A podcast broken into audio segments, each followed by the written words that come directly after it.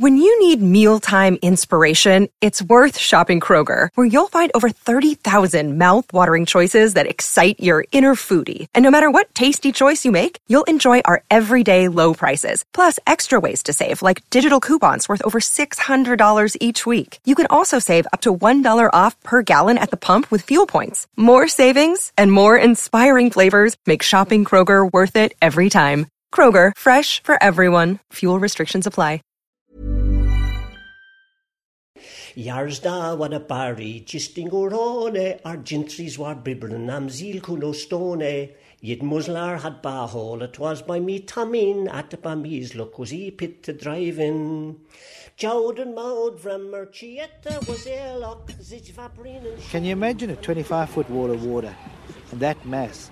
A building has got no chance. People have got no chance. I mean, it's it's when you when you glance back at it, it's it's actually mind blowing. It's hard to imagine that people actually lived out here.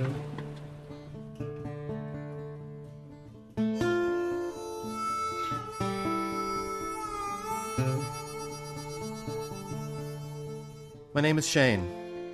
I've lived all over, but I was raised in Wexford town, in the southeast of Ireland, and I feel a strong sense of kinship with that place. I am, more than anything else, a Wexfordian. It has influenced who I am, how I think, and how I interpret the world around me. Yola and the story of the Yoles, who they were and where they went, is sort of like a missing piece of that jigsaw puzzle.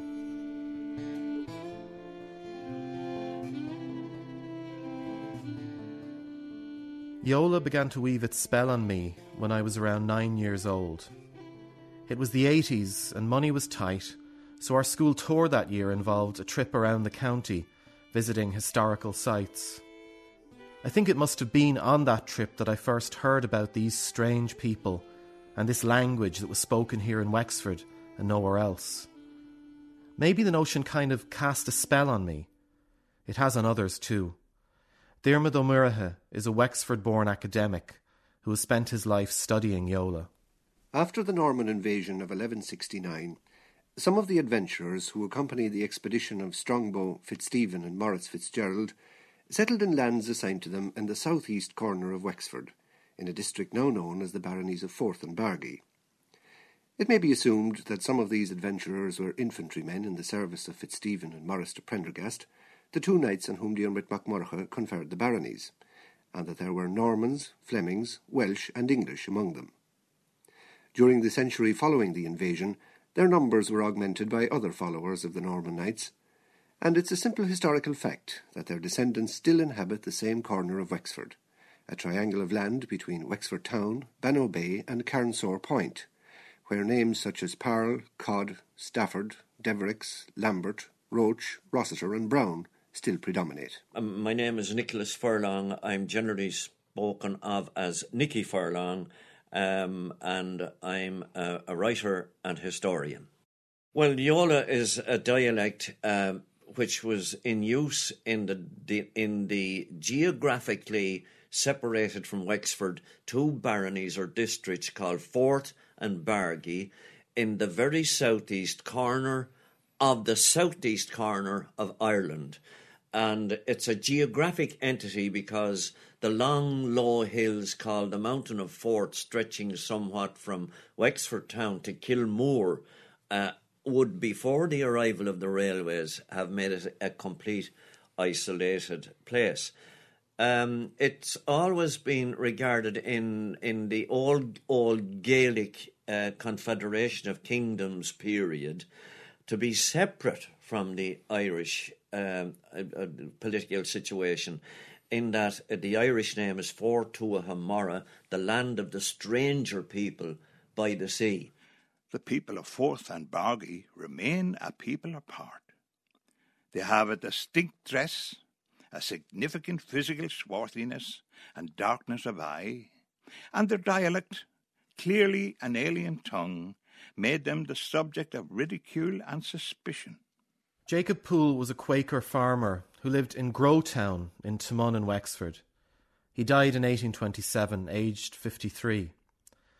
The story goes that one day he was riding into town to do some business and came across a group of very strangely dressed people, obviously praying and saying Mass in a muddy field, worshipping in an odd language.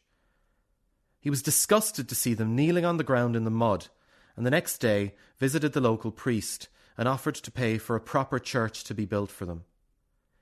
This began a relationship and fascination with the Yoles for Jacob Poole, who wrote the only glossary of their dialect. Yola is beset by protagonists in the form of the local Gaelic, spoken by many of the local populace, and also by a decaying form of English, scarcely recognizable to that spoken in Britain, but an errant child of that mother tongue none the less. Words of Yola appear in both the Irish and English spoken in Wexford and I fear words of Irish and English seem to appear in Yola likewise.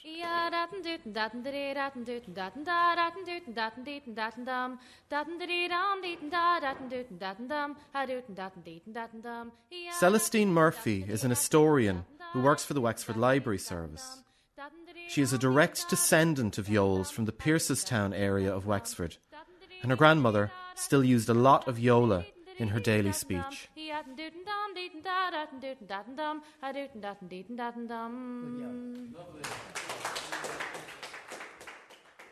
Uh, for example, she would say um, "corky down" to stoop down. Corky down. Corky down, yeah. Right. Um, and there were other ones too. Um, the bow, of course. The, uh, that's the, a Yola term. That's Could a you... Yola term for the banshee. Yeah, yeah. Right, because I grew up hearing a lot about, about the, bow the, bow as well. I just assumed I never tallied it with the banshee. I assumed it was kind of a ghoul or something, you know. But I suppose that's what the banshee was. Mm-hmm. I, I, I recall clearly myself, and in fact, there would be words I would use myself you know, in, in everyday speech that would be clearly understood here. Um, for for example, I would say I'm I'm going to sock it out this afternoon. S A W K. That means I'm going to do nothing. I'm going to, you know, take a rest. Another word which is quite frequent is take your steven. Did you ever hear that? I did not ever. Take your steven down here means take it easy, you know. But the another one which is quite common even to this day, is if you go into a pub and ask for a chai of whiskey. A chai is a small portion, therefore a half one. Chai. When you got a, a little bit older and mm-hmm. started becoming interested in sort of history and the history of the area, mm-hmm. did that give you a, a, deeper appreciation of this, or what was your sense of your own heritage? Well, yes, it, it did. I mean, my mother. Um, had in herself a great sense of um, of living in that particular part of the county, of living in Piercestown, which is you know very sort of Forth and Bargy-ish, mm. that that kind of uh, area. The people of Forth and Bargy, whilst living in the main in harsh circumstances, are prone to come together, particularly on feast days or at fairs, to dance, sing, and generally cast off the vagaries of life. They have a wealth of songs in their own tongue, celebrating all manner of customs and games, but also a good deal of pious, spiritual, and holy melodies. Good people all this Christmas time, consider well what our good God for us has done in sending his beloved Son. With Mary holy we should pray to God with love this Christmas day. In Bethlehem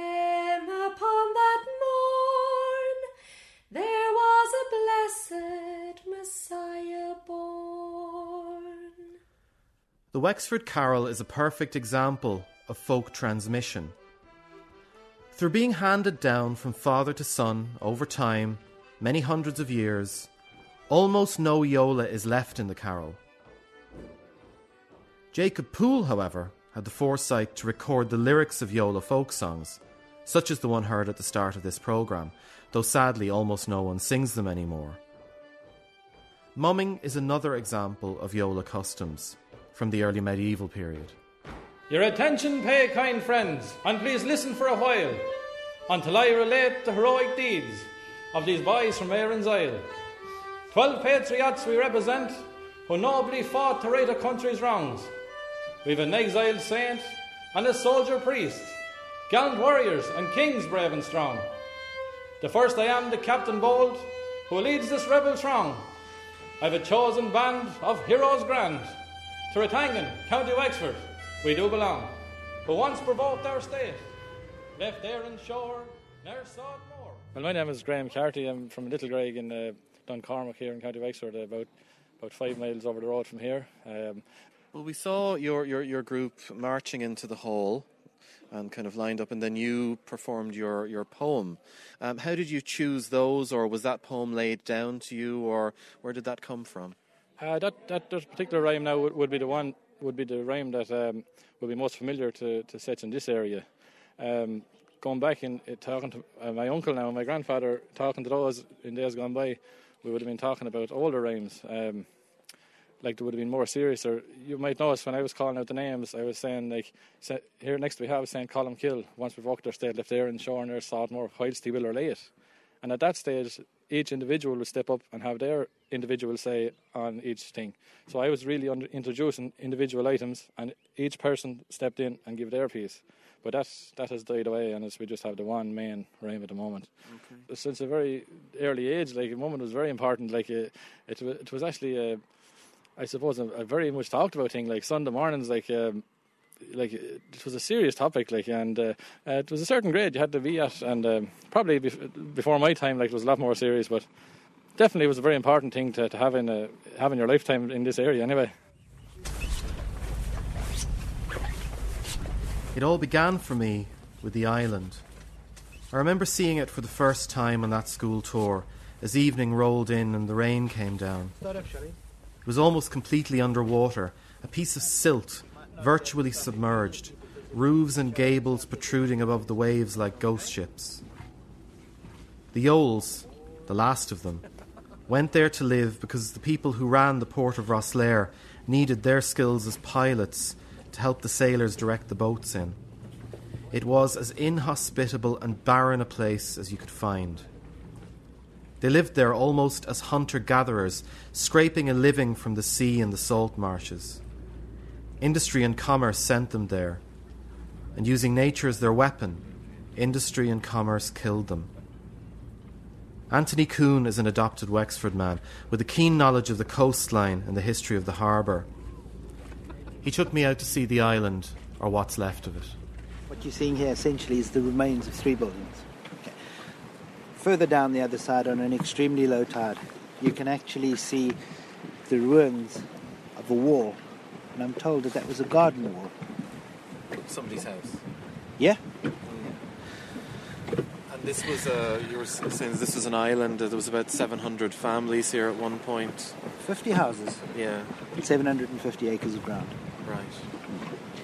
That pole that's up there, that I, on the ruins, that pole I would guess is about 30 feet. That's a danger mark. Um, I've actually experienced weather out here that there have been waves and swells that are higher than that pole. So when somebody says to me that just got washed away in a storm in 1925, it's not a far fetched story. What was the thing that, I mean, we're looking at a village there that is now effectively underwater. Yeah. I mean, what caused that to happen? I mean, it must have been more than just a storm. An extremely bad storm, I'm told. Okay, that it was a huge storm and it just annihilated the whole lot. Yeah. Now, you know, of recent we've had some freak conditions. So it's very believable that there was a freak storm that just took it. I mean, believe you me, this is what you're experiencing here today. This is like a lake. This is calm. This is nothing compared to what I've actually experienced out here myself and what this boat has been through out here. It's this is nothing. And when you see you, you saw when we were out there, you know, a few little waves, and you could imagine like a two foot wall of water hitting the three of you up on the bow of the boat here. It'll be quite sore. Can you imagine a 25 foot wall of water and that mass? A building has got no chance. People have got no chance. I mean, it's, it's when you when you glance back at it, it's it's actually mind blowing. It's hard to imagine that people actually lived out here. And we're talking about a community with, with, with kids as well. There would have been children there. School and graveyard. School and graveyard. Yeah. And do we have any idea how many kids there were, or No, I'm told that there was approximately about 70 families. Because in those days, there would have been more, more than one family in one house. There's about 70 families out here. And I'd say in those days, there could have been four, five, six, possibly even more children per family. So there was quite a sizable community.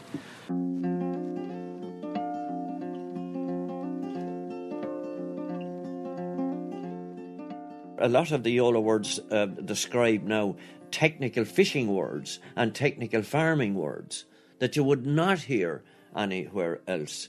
Outside Wexford, for example, a, a pitchfork, a four-tagged fork, is known as a, four, a fork, but here it's known as a sprung. Now, it may not necessarily be exclusive to the barony of Forth, but they would not know anywhere else in Ireland what you're talking about. well, a couple of things are occurring to me as I listen to you talk, Nicky. Um, one of them is that the language, as I hear you, you say those words, it's it's it's quite onomatopoeic, Yes. isn't it? It's quite you can almost hear the the, the, meanings. It's an expressive, a terribly expressive language. Oh, yes, yes. Must must have been very vibrant.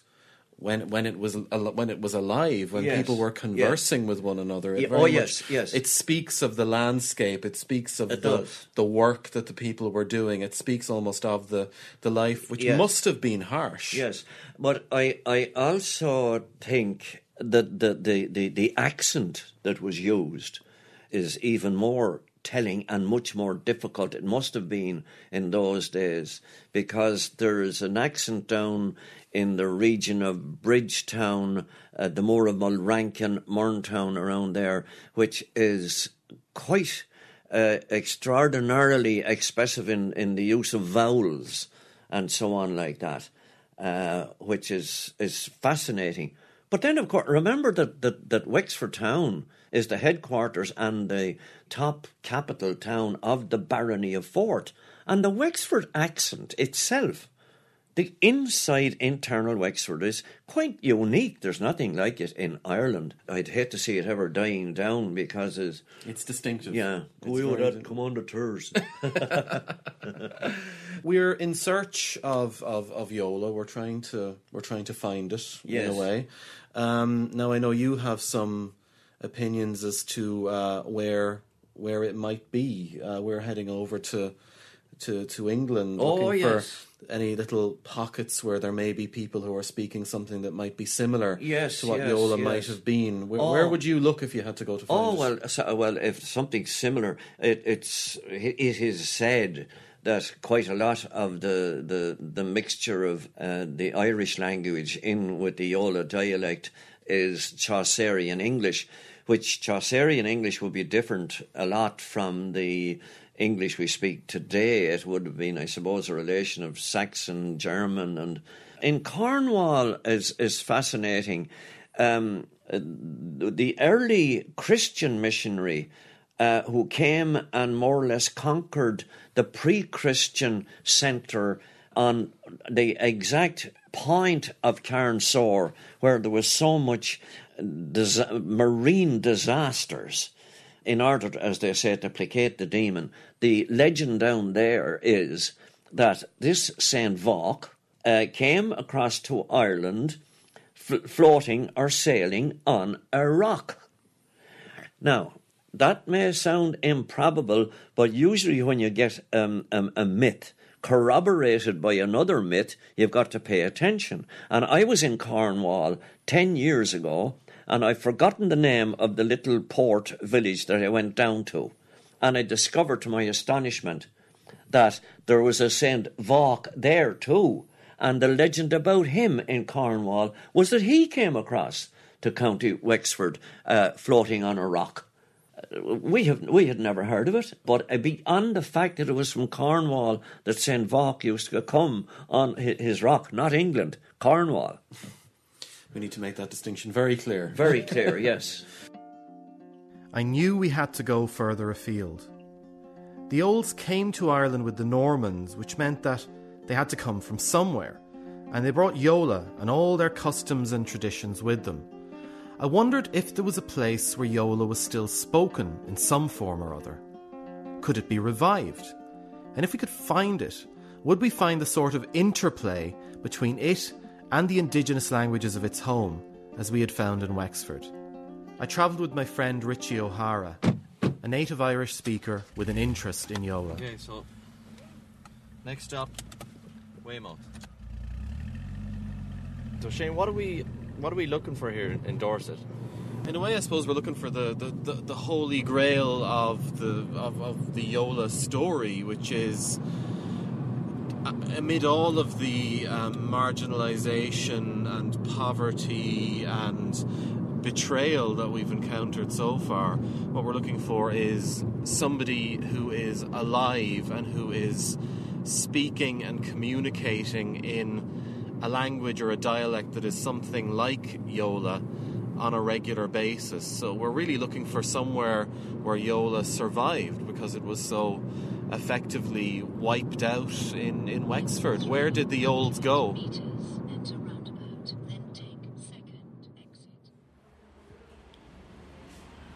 Judith Shane, nice to meet you. William Barnes was in some ways the English equivalent of Jacob Poole. He was a poet, a teacher, a minister, and a contemporary of Poole's, and he was hugely responsible for popularising and preserving the Dorset dialect.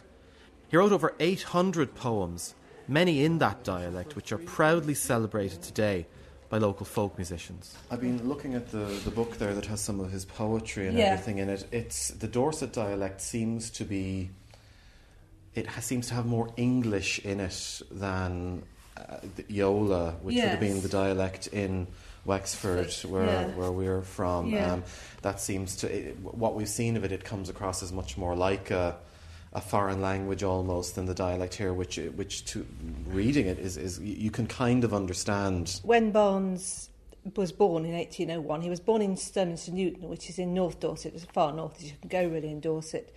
And at that time, you would have been able to tell the difference between somebody who came from Sturminster Newton and somebody who came from Dorchester, whereby their dialect.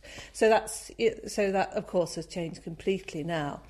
And when Barnes wrote his dialect poetry, he started off writing it with a lot of phonetic spelling, which he toned down gradually over the years when he realised it wasn't all that popular.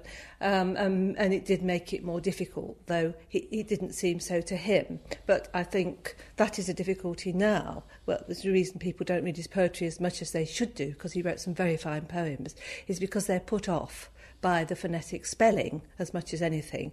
And in fact, some of it, like phonetic, uh, comic phonetic spelling that you get in Shaw or somebody, isn't necessary. It's how you would say the word anyway in, in any form of English.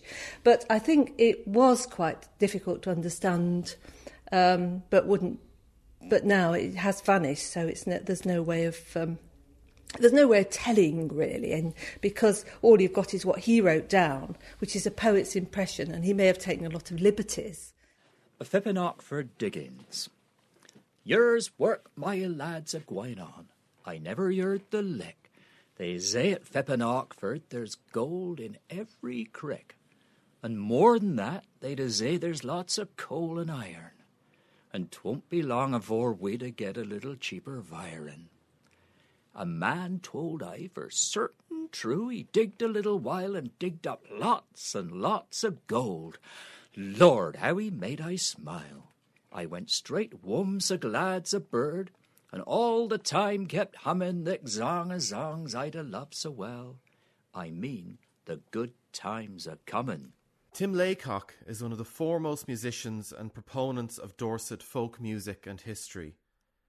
He draws many parallels between the lives of the Yoles and the speakers of the Dorset dialect.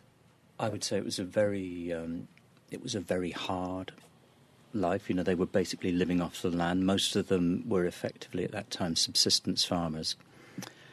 Um, they had very little apart from what they made themselves, um, uh, and that, that goes as, as far as the um, the entertainment as well. The accent at the time was, was very broad. I mean, they took a great pride in it. I think I think the speech was quite slow, full of um, colour. If people do a kind of parody of West Country speech, it's all ooh r and lots of z's on the end of things and r's and that kind of sound. But that r sound is a very important part of it. Right, we're on Bullbar Hill. Near, near read it out there, Richie. Uh, we're on Bulbarrow Hill in Okeford, Fitzpaine. Which, uh, according to our sources, is pretty much the heart of very, very rural Dorset. This is where the last of the Dorset dialect was really spoken, and uh, um, what what has been really remarkable is we were given a, a copy of a very, very rare book, uh, William Barnes. Um, it's not just a copy of William Barnes' version of Jacob Poole's glossary, but there's also introductions and observations here from uh, Hore, who's a great Wexford historian, and there's a whole conglomeration of stuff in here, different information, which is really confirming a lot of the theories that we had sort of um, really been sort of formulating ourselves as we've been as we've been going around. Uh, you know, for example, Jacob Poole had commented on the fact that you really could recognise the physical differences uh, in in the Yoles. That these were people who actually looked considerably different. And he talks about the fact that they had you know distinctive roman noses dark hair um, very dark eyes the way that they dressed. They had their own particular costume. Uh, this is what we're discovering. It's kind of like everything is is in a way falling into place Well, the only thing I would suggest now is that we'd hit the road to Cornwall. I know it's lovely here, but we might find something there. we there. might find something there.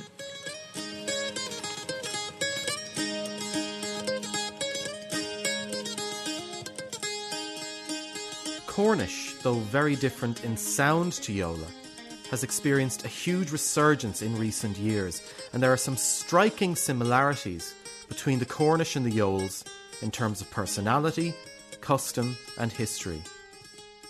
Jennifer Lowe and her colleague Paul Hodge run the Cornish Development Partnership. We know that, that, that the Cornish people are of Celtic origin. We know that there is a strong sense of separateness from maybe mainstream English culture. So, who, who were the Cornish people? Where did they come from? Well, they were the British that were there before the Saxon invasions, and so what? Celts, Ha- yeah, really, Celts, yeah. who were then pushed into the western regions. So you've got the, di- separation into Welsh and Cornish, and then migrations from Cornwall to, to Brittany gave you Breton. So you've actually got Welsh, Cornish, Breton inextricably linked, and they all come from the Celts before the before the Anglo-Saxon So conquest did, originally. did, did the Roman invasion have much impact on the Cornish people? Were the Romans here particularly? No, not much. A little bit trading, but other than that, it's sort of from Ex- Exeter. Exeter's almost the, the Well, furthest west, isn't it? Yeah, the, the, the first Roman place name, Cester, is actually Exeter, um, but they did. The Romans did trade Yeah. um, tin in the west of Cornwall, but it just wasn't worth occupying in a great long peninsula from Exeter all the way down. You know, peopled by um, you know nutters in hill forts that would fight to the death. Better to trade with them. Yeah. So some of the earliest Cornish we've got is actually um, manumissions of slaves, where you find that the names of the in, the, in a gospel book. So you find that the names of the slaves are nearly all Cornish, and the names of the So the that would- landowners are English. So you've got the Anglo-Saxon and the Celtic. So that there. would make sense in terms of our group coming over, who were effectively a slave class being brought over to work for the Normans. So It that might. makes so there's a parallel makes it- there. that makes it. But linguistically, that class would have been Celtic, not English speaking, for the most part. But the big, big You know. connection is the sort of um, exchange of saints because the British gave you Patrick Yes. or Cothraca, and um, for us in Cornwall, one of our patron saints is Kieran, or we call him Piran. Um, so you got that P, PQ. PQ thing. So we sort of It's, you know, fair Yeah. exchange is no robbery. Why wouldn't it? Yeah. What one patron saint for another. Yeah, yeah. Do you feel that Cornish is closer to Welsh, or what, what, what Celtic language would you feel it bears its closest similarity to? Breton. Breton. Breton. Oh, yes. It's it's closest to Breton, slightly more distant from Welsh, um, and and that's and, and more distant again then from uh, the Gaelic languages. But I think it's, I mean, that history bears that out because the most recent division was Cornish and Breton, and you divided from Welsh just a bit before that, you know, by geography and uh, and everything else. But also- but, if, if you if you learn, I mean, I, I speak Welsh as well, and I mean, you can you can sort of go from one to the other quite easily. And a Cornish speaker can look at, or Breton speaker can listen to Cornish definitely. And other than the accent, which is very different, um, you know, you can you can work it out. Can you count to ten in Irish for me? Yeah, uh, last time I could anyway. uh, Hían, dó, trí, ceathir, cúig, sé, seacht, ocht, naoi, de. Onan, dew, tree, peswar, pimp, chweich, saith, eighth, now, deg.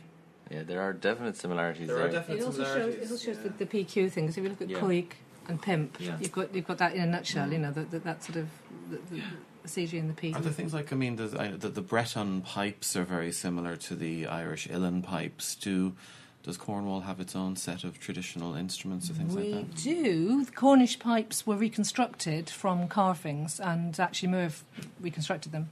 Um, they're very similar, but they have a double chanter. Oh. A sort of interesting style of pipes. Not terribly easy to tune, but they're- yeah. So yeah, we do, um, and of course, it's been cross fertilisation too.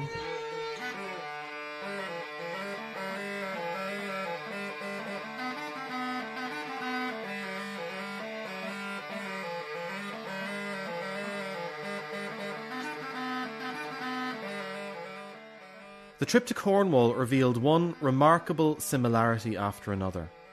The Cornish pipes, a bellows driven instrument that sounded like a close relative to the uilleann pipes, had gone extinct, but Cornish musicologist Merv Davey had reconstructed them. He lived in a breathtakingly beautiful village in the depths of the Cornish countryside. What happened in Cornwall is that we all we're a bit cantankerous down here. You see, you know, we all do We've a bit heard different. You, you've heard that. We all do things a bit differently. So when they had the kind of Reformation um, throughout the UK, we dug our heels in. Um, so all the um, diddly diddly carols that they used to sing that were very jolly were replaced by more austere and more serious carols and songs and that. And, and we hung on to ours. Um, you're talking about um, a mixture of, of, of the Reformation and going on from that with a more Puritan attitude towards religion, where you you had to, you weren't allowed to have idols and so on in the church, and the church were painted in drab colours and that. And what we did, we hung on to our carols, so that when it came to the 18, 1900, 1800s, 1823 to be exact, they were still around. And there was a chap called Davies Gilbert who collected all these old medieval carols. And of course, they're all six eight dance tunes. Um, so we actually have got these little tunes, and the little which could well be um, have have been the old tunes that were played in medieval times. You you've just provided a massive link between Cornwall and Yola. Well, there we are. Because uh, one of the lasting Yola re- folk relics Yeah. are a series of incredibly dark, austere carols handed Right. down from father to son from the Yeah. medieval period, which we call the Wexford carols.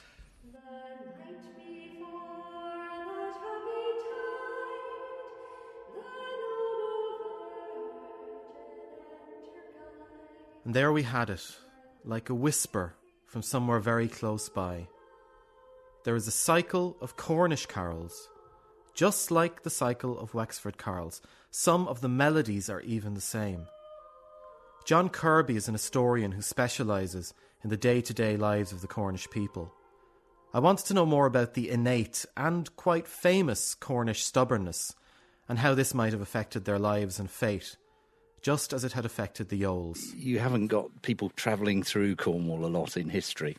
You, probably more in the past. Uh, well, somewhere like Penryn uh, in about the 1400s, it was said there were more foreigners here than Cornish people. But certainly, the way you just described these other people sounds very much like the Cornish. They can be stubborn and they hold on to their own things, you know, like their language and their culture, and they don't like it being changed. So, if you had a group even more isolated, I could see that they would, you know, not want to change their traditions. Another thing that we, we, we found that is quite similar is that the our our Yoles were originally a, a slave group, a serf group that were brought in to to do the, the, the hard labour really in kind of uh, taming the Wexford countryside as the, when the Normans were, were given their lands by, by Dermot MacMurrough. And I believe that the, the Cornish people around the time of the Norman invasion here would have been a similar slave type group. That tends to leave its mark, doesn't it? A kind of indelibly on the psyche of a people. Well, I'm an Englishman, and I'm continually reminded of it down here. Really? That, that I've come from a different country, not a different county, a different country. Um, uh, so it goes back a long way. I mean, they do feel different, and uh, and they are different. I mean, I, I, think you can still see, you know, shorter, darker people, uh, which goes right back to the Roman period when uh, the original Anglo, not Anglo-Saxons, the original people here were driven further and further west. They are a stoic people, slow to anger, happy in their work, pleasing of countenance, and peaceful in their communities. It pains me that they have become so marginalised and peripheral among the people of Wexford, and that poverty and deprivation have encroached upon them so. There is much that could be learned from them if time were taken for the endeavour. I fear that if they are not cherished now, their customs and manners may vanish altogether.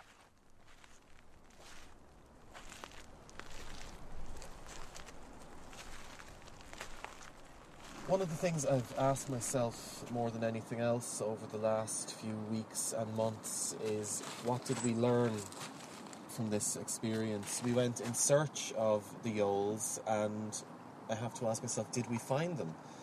Well, I think we did, and the thing that strikes me more than anything else, and the thing that I'm really grateful for, is that I now have a sense of the Yoles as a living, breathing, a living, breathing real community who lived their lives and dealt with the adversities and obstacles that this particular environment and indeed the times that they lived in placed in their way, and they did so with remarkable good humour.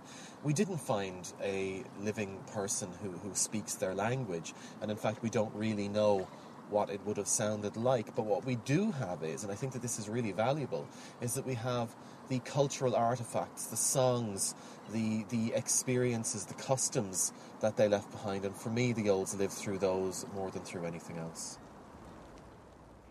Matwal high soon was e tight, at ardaroon was war aiming angish e height, Zij visin tar visin, tell the one airs eh, nor zichel nor well, now nor ne'er me.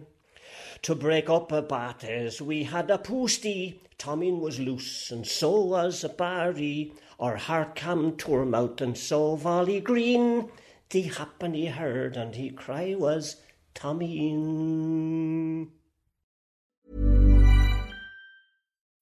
When you need mealtime inspiration, it's worth shopping Kroger, where you'll find over 30,000 mouthwatering choices that excite your inner foodie. And no matter what tasty choice you make, you'll enjoy our everyday low prices, plus extra ways to save, like digital coupons worth over $600 each week. You can also save up to $1 off per gallon at the pump with fuel points. More savings and more inspiring flavors make shopping Kroger worth it every time. Kroger, fresh for everyone. Fuel restrictions apply.